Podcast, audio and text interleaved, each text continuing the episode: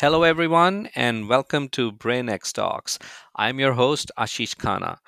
BrainX Talks is an attempt to engage in conversations with leading figures and their work at the crossroads of machine learning and healthcare. I, Ashish Khanna, serve as an associate professor and vice chair for research and director of the Perioperative Outcomes and Informatics Collaborative here at Wake Forest School of Medicine in Winston-Salem, North Carolina. Clinically, I'm working as an intensivist and as an anesthesiologist, but I do spend a lot of my time in research, education, and innovation around perioperative and critical care outcomes. I am one of the founding members of the BrainX group and the BrainX community. And today I am super excited to welcome to our podcast Dr. Harvey Castro. Welcome, Harvey, and thank you for being here. Honored to be here, and I really am enjoying it already. So thanks for having me. Excellent, excellent, excellent. So uh, we're going to introduce uh, Harvey to our listeners, and uh, I, will tell you that there's a lot more to this than than than this um, uh, short and succinct bio that that he sent to me. But you know, over two decades of experience as a physician, an entrepreneur, a former CEO of a medical healthcare system. Wow, that's great. We'd like to talk about that, and an author and he's passionate about leveraging AI to transform healthcare delivery and outcomes. And he is also a strategic advisor of the, the one thing in AI that has completely consumed us in the last six months or so, which is ChatGPT. So he has recently released a book, ChatGPT and Healthcare The Key to the new future of medicine. And um, I'll be excited to uh, talk more about this book and, and, and listen and learn from him. Furthermore, um, Dr. Castro is working with healthcare professionals and AI developers to create and implement AI adoption plans and identify innovative AI applications and drive the integration of AI solutions. His overarching aim is to bridge the gap between AI technology, healthcare services, and strategic decision making with a focus on ensuring alignment of AI with you know what we do as clinicians, that is you know clinical needs, with data integrity, with technological compatibility and, and staff training. And he also shares his insights and visions through his books and like, like I said, a very important book that he just released, his other publications, his public speaking engagements, and, and also to increase awareness and inspire action on AI's transformative potential. So we we love talking to people with with who give a positive spin to AI. Um, but but definitely, I'm I'm going to talk to him also about the challenges of AI in healthcare, and because clearly there is you know well there's a lot of positivity, there's a lot of challenges. But I'm going to start us off today with you know very typically asking Harvey to sort of summarize his story what is your story, Harvey? What got you started, and why are you here in the world of AI in healthcare today? Well, I appreciate the uh, intro. Amazing. Thank you so much uh, for summarizing. Um, you know, I, I, like giving my back background story, and I go, I sit back twice because it defines who I am and it defines why I'm doing all this stuff. If you go on my LinkedIn and you see all the stuff I've done, you're you're like, okay, this guy doesn't sleep or he he's an overachiever, he's doing too much. But but if I go over my background and I'll do it right now, it'll explain why, my my strong why. I grew up in New York City, really humble beginning, literally with nothing. Uh, grew up in poverty, didn't know about my next meal, and grew up in the horrible healthcare system in the sense that I, I didn't have insurance, and my experience of healthcare was was pretty bad. Um, fast forward, I always wanted to do more for, and it sounds cliche-ish, but more for humanity, more for others. Um, when I was in undergrad, I was helping people get into medical school, and I myself hadn't gotten accepted, but I was still helping. When I was in med school, I was doing cliff notes and helping people and uh, helping them get higher grades. And I didn't care if they were going to beat my spot in residency because my goal was to help. And then later, uh, you know, I did crazy different stuff as far as like starting my own vitamin company, started over 30 iPhone apps, and uh, I'll pause there. I was in the emergency room uh, coding a patient. The iPhone 1 had just come out, and I told the nurse, "Hey, Wow. we need." There, there was an iPhone 1. I love it. I love it. this is getting interesting. Keep going.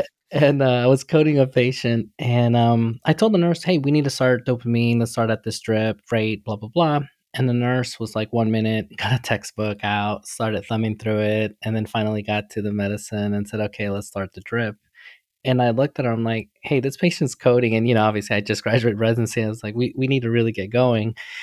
And um, I thought there's got to be a better way, and the cliche uh, statement. And I said, you know what? I'm gonna work on IV meds, and I'm gonna teach myself how to program. And fast forward, I I launched the first IV med in the world, and it hit the top ten. And then from there, I thought, wow, let me just keep working on healthcare ideas as a doctor and put on uh, you know, the IT brain. And then at that point, the first app did so well that I was like, I can actually hire a team now. So I started hiring a team to help me. And then the reason I like giving that story is fast forward, um, playing with ChatGPT. It's November of 2022, and I thought, holy cow! It was that iPhone moment that I had that I had started all these apps and all these things, and I thought, let me let me write a book on ChatGPT and let me talk about how to use it in healthcare and what it can do and and I really think it's going to revolutionize healthcare. Let me teach my doctors and my nurses. And I remember telling my wife, I was, oh, this is over December over the holidays. She's like, what are you doing? You're so busy. I'm like, I'm writing a book. and she's like, on what? And I'm like, Chat GPT. And she's like, you know, nobody knows about Chat GPT except for you. You know that you're in the 1% here. And I'm like, I don't care. I'm going to write a book and then I, I had it ready in December. Huh, does she thought, still st- say that, uh, Harvey?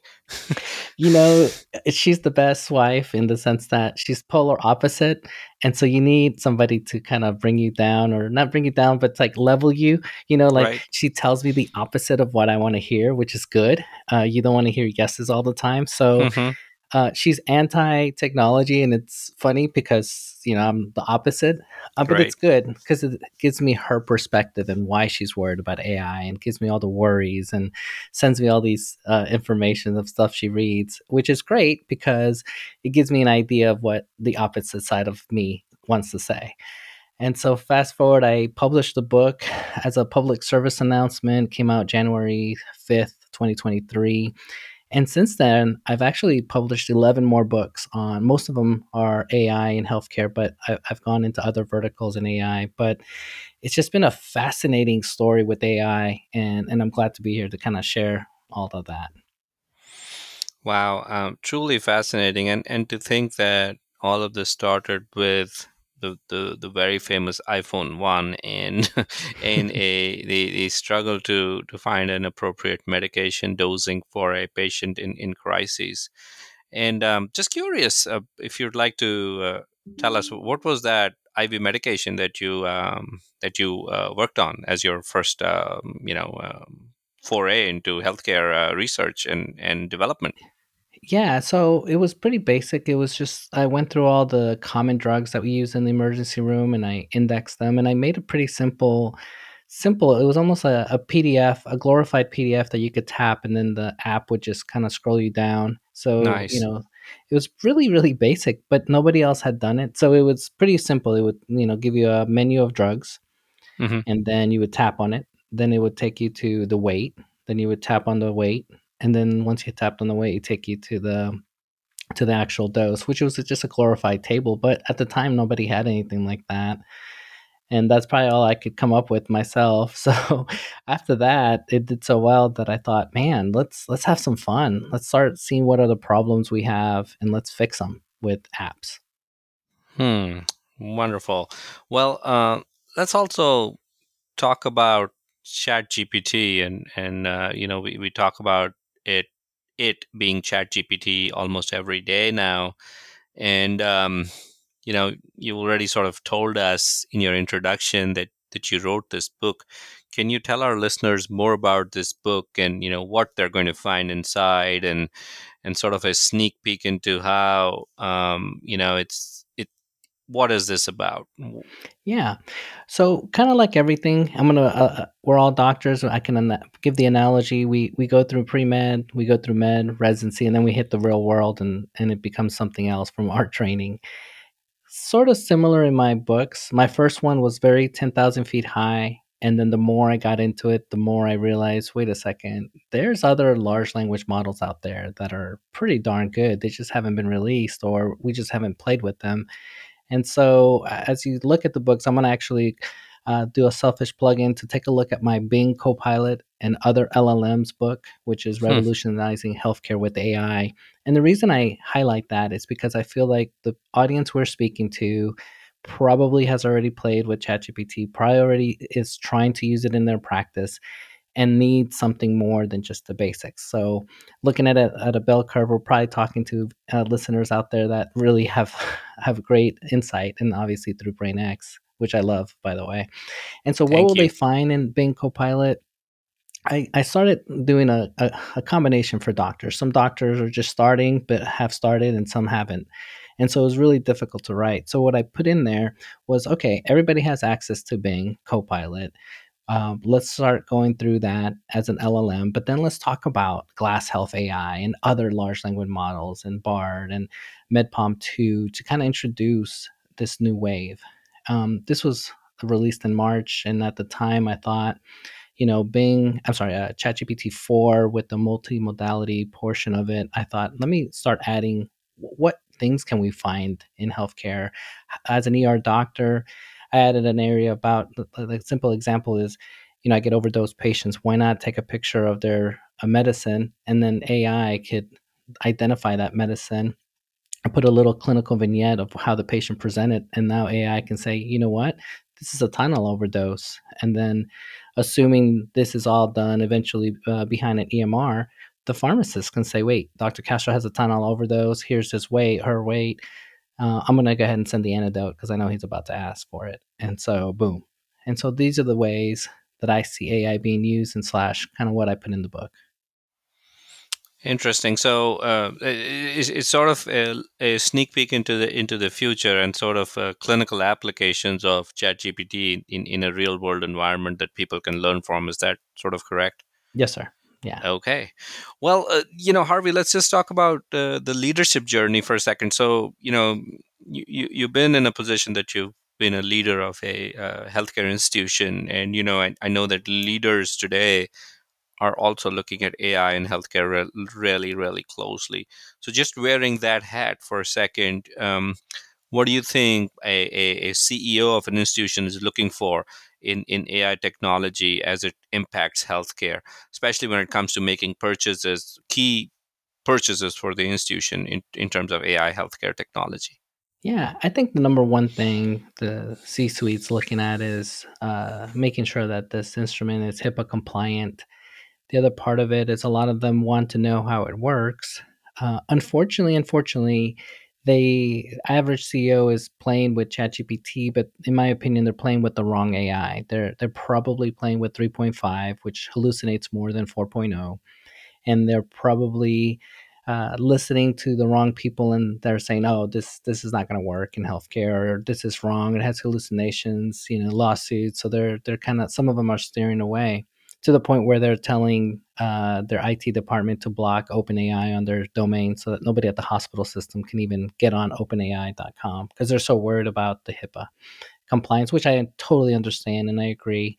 Um, so those are some of the things when I speak to s- some leaders why they're not jumping in on on ChatGPT equivalent or and I say equivalent because you know obviously we all know that there's Bard and there's MedPalm two and there's other other projects coming.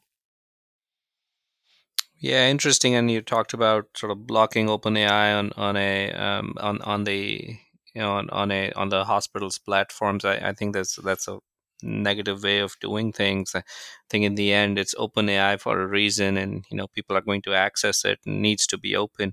And like with everything else, it needs to have some guardrails set around it. And I think that probably would be the more mature way of doing it.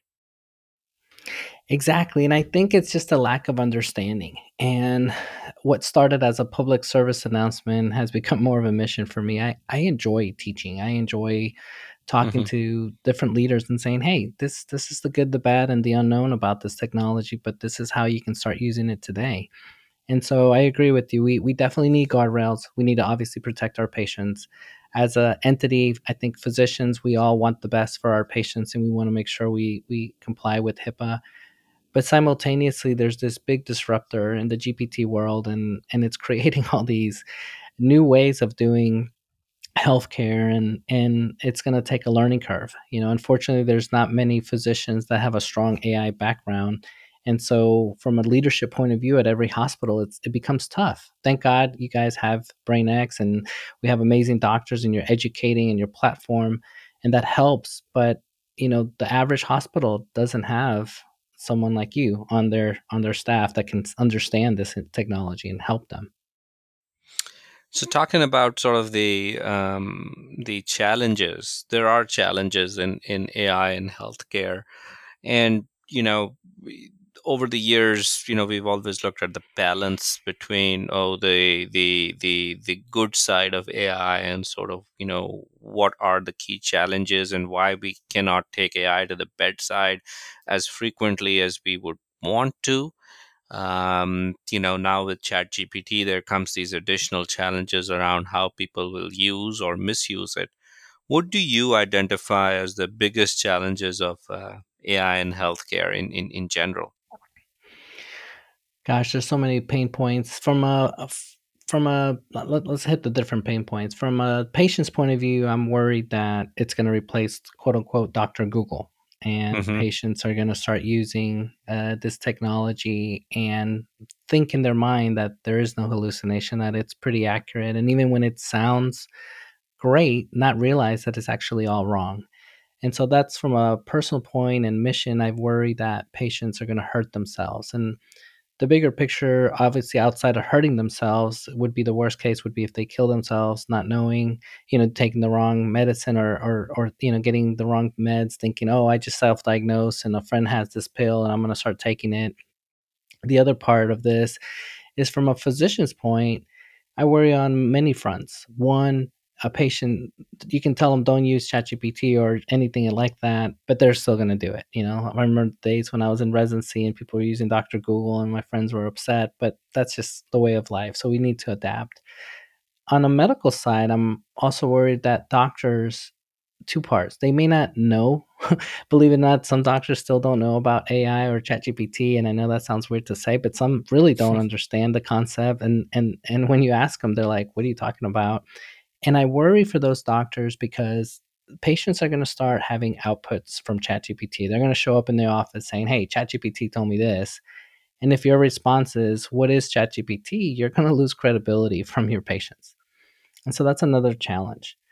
Uh, third, I feel like some doctors are not using AI correctly. I ask them and they're like, Oh, yeah, I'm using ChatGPT 3, the free one, and I'm doing X and Y. And I'm like, Wow, you know, if, if you are going to be using it, pay the 20 bucks. It helps with the decrease in hallucination, but then you're getting a better output.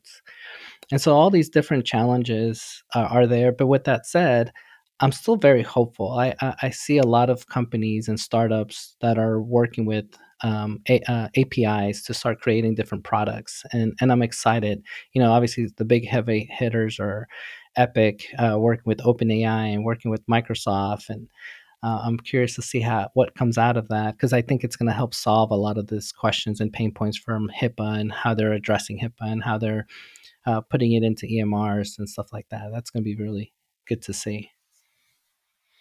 Yeah, certainly a, a, a evolution of uh, of things and a very rapidly evolving field, and, and and I'm sure that you know if if we did this same podcast six months from now or a year from now, um, maybe the landscape would have changed dramatically. This and that's one thing I feel about AI in healthcare is that it, it is changing so rapidly that um, you know what is what is exciting today is stale news tomorrow. And and um, you know you you you you you nailed it when you said that you know folks still don't know what what chat gpt is or or um, you know large language models are and and i think the time has already come where our patients will, will ask us you know this is what chat gpt told me about this problem. So i think we got to stay up to date with with what's happening and know what's happening. And so that's a segue into my next question which is what is sort of harvey castro's vision for ai in healthcare 10 years from now and i know that this can you know you can let your imagination run loose but i you know i i, ask my uh, you know podcast guests to be realistic with this vision because certainly we we're not you know we're, we're not going to say oh we're going to be on mars and we're going to do this and do that no we're going to stay realistic right so what's your realistic vision of ai in healthcare 10 years from now Yeah. Honestly, I see a, m- a- a multiple things that will happen. Um, I'm going to preface and say that do not be surprised if what I say happens outside of the United States first hmm. before it happens here in the States. And my rationale behind it is we have lobbyists, we have a lot of, of companies that don't want to see change. And they're going to make sure that the laws and regulations are set in such a way that this won't be happen overnight. And our risks versus benefits of the things I'm about to say vary in the United States versus other countries. And I won't name a country, but let's just say third world countries. Third world hmm countries have a different need than the United States when it comes to healthcare. And so, fast forward, here are the things that I think will happen. Obviously, we we know we have wearables, we have um, AI, we have virtual reality, we have augmented reality, in the future, I think all of that is going to go into one. It, it every system will start talking to the other, and, and it'll be a combined uh, effect. When you talk to your iWatch, your iWatch obviously is taking your your pulse, get to your EKG, but then simultaneously it's throwing all that information to Apple Health, and then all the other wearables and all the other devices are talking into one. I like giving examples. And so this is an example that I, I, I tend to talk about. And I mentioned this at AI Med because someone asked me the same question. And, and here's here it is. So I'm a patient, wake up at two in the morning, I'm having chest pain. In the future, everybody will have their own large language model equivalent on their phone. It may not need the internet because it's already on the phone. And so what will happen is someone obviously should be calling 911 but instead they're going to talk into their phone and their phone's going to say yeah this looks like it could be a heart attack let me put you on the phone and simultaneously call a tesla equivalent to come get you Hmm. the phone says oh uh, there's i'm to geofence you and the lo- the closest er is this one. You won't know this but then it'll ping the local doctor that is triaging for the er or the nurse equivalent and they'll pop up in the screen and go through all the symptoms and say yes the the tesla equivalent is coming. You jump in the tesla the doctor's still seeing you the tesla has already a robot that's connected to openai that's talking to openai so it, has tactile function its vision is actually cameras. The camera already does all the stuff i'm telling you already exists. The camera has the vision so it can look at you and say okay this is his blood pressure based on the vision because there's already that information can be obtained from just a camera. The, uh, just as an aside the hemoglobin a1c can be taken from the camera. And hmm so now you're getting all these vitals in real time. The ai is communicating to the doctor. The doctor's there virtually. The doctor's like you know what?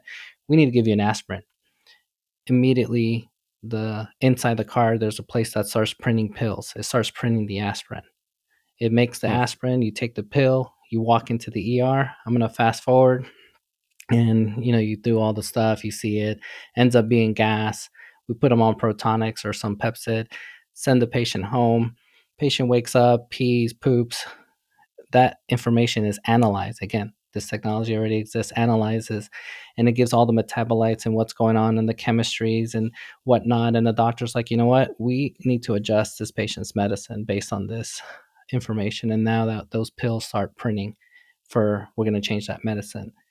That whole scenario that i said i foresee that happening in the next 10 years. All right. Well, uh, listen, I was trying to like visualize all of that in my head as you were going through it, and I found it um, not just you know I was look I was thinking about it, and then I was thinking about how we do things today, and believe it or not, I I thought that like you, I thought this was doable. Uh, it's a realistic uh, uh, future, and how nice would it be if we actually managed to get there? Because I know, you know, despite the fact that you know we we feel that we have a robust system in place and patients get great health care, they, they they they reach emergency rooms in time and and so on and so forth. But how many of the um, of the uh, of, of the, of the uh, problems this would circumnavigate and and this would make things way easier in fact i'm thinking this would make things easier for the receiving er doctor or nurse downstream because you're hopefully going to be able to filter out a lot of the chest pains that don't necessarily mean a myocardial infarction or a myocardial event right? So you're going to be able to unload hospitals a little bit as well. So there's yeah this is this is yeah i mean and and uh, and i hope that uh, we're going to talk about this uh, someday in the future, five years from now, maybe on on BrainX Talks, and you'll say, okay, this is already happening. Yeah, yeah, great. well, I'm excited. Well, great. Thank you for giving us that vision, Harvey. We we certainly love, uh, you know, talking about sort of the realistic future of AI in healthcare, and that's what we need from experts like you. We're going to um, wrap up in the next two or three minutes, but before we do wrap up, you know, for for the listeners, you know, Dr. Castro is also a um, motivational speaker and he's done courses on success reinvention and and transformation and so on and so forth. And harvey i i, I know that, that we don't have enough time today to talk to our listeners about all of what you do but do you have you have two minutes in which to inspire our listeners. Please go ahead. The floor is yours. What, what would you say today to inspire our listeners? You know, uh, one of the things I've noticed, obviously, I'm we're we're all talking to majority doctors here, and and and what's interesting, I do a lot of talks with doctors, and one of the number one things that I personally have found is that doctors don't want to take the next step because they're scared of failing. I'm going to motivate everybody out there and saying it's okay to take the next step. Just take the calculated risk. If you're lacking in X and Y and you want to start a new company, a new endeavor, then it's kind of like marriage. Find that uh, perfect spouse that's the opposite of you to complement you, to help you. So if you're great at science and medicine, then help you find that business partner that knows business better than you do. That's one thing. Second, we're all life learners you know, I'm going to encourage everybody out there just to learn what you're passionate about. For me, I'm passionate about A, uh, AI and healthcare, and I'm learning about it constantly, and uh, going out there and just reading everything I can and learning as much as I can. I'm going to encourage everybody. Just like uh, I think a lot of doctors, sometimes we lose our fire in that we get to that place. We got those initials. We get through residency. We we made it through our practice, and we've kind of established ourselves. I'm going to challenge everyone out there and say, you know what? Find that new passion pretend you're going back to med school you're trying to do xy and and tap into that strong why of yours to get to that next level yes indeed it's all about getting to the next level and understanding our our true potential so uh, I appreciate your time today, Harvey. Uh, I know this was short and sweet, uh, but um, I'll tell you that uh, this has been this has been great. It's been a wonderful conversation, and uh, thank you for keeping us real and helping us visualize a future uh, where we will sort of uh, you know walk the walk and talk the talk as far as AI and healthcare is concerned. And um, once more, I, I, I, cannot thank you enough for um, you know your words of wisdom today. And I hope that uh, you know we'll continue this conversation in in the months and years to come. Well, I feel like I found a new friend, so it was an honor meeting you, and, and let's keep in touch. And uh, any way I can help, I'm on social media. So anybody out there, feel free to jump on LinkedIn and type in Harvey Castro MD or any social media. I'm, that's my call letters, Harvey Castro MD. So hope to connect with everybody, and thank you. All right, listeners, you heard it. Uh, it's Harvey Castro MD. Um, just type it in and and connect with Dr. Castro. And as far as BrainX Talks is concerned, we are going to come to the end of another edition of this wonderful podcast. For all who are interested, please come over to our LinkedIn page to be a part of the BrainX community. It costs you nothing and adds so much more to what you learn and do with big data analytics analytics. And also look at brainxai.org for more information. We are all about collaboration. Drop us a line. We would love to hear from you. Until next time, stay safe, everyone.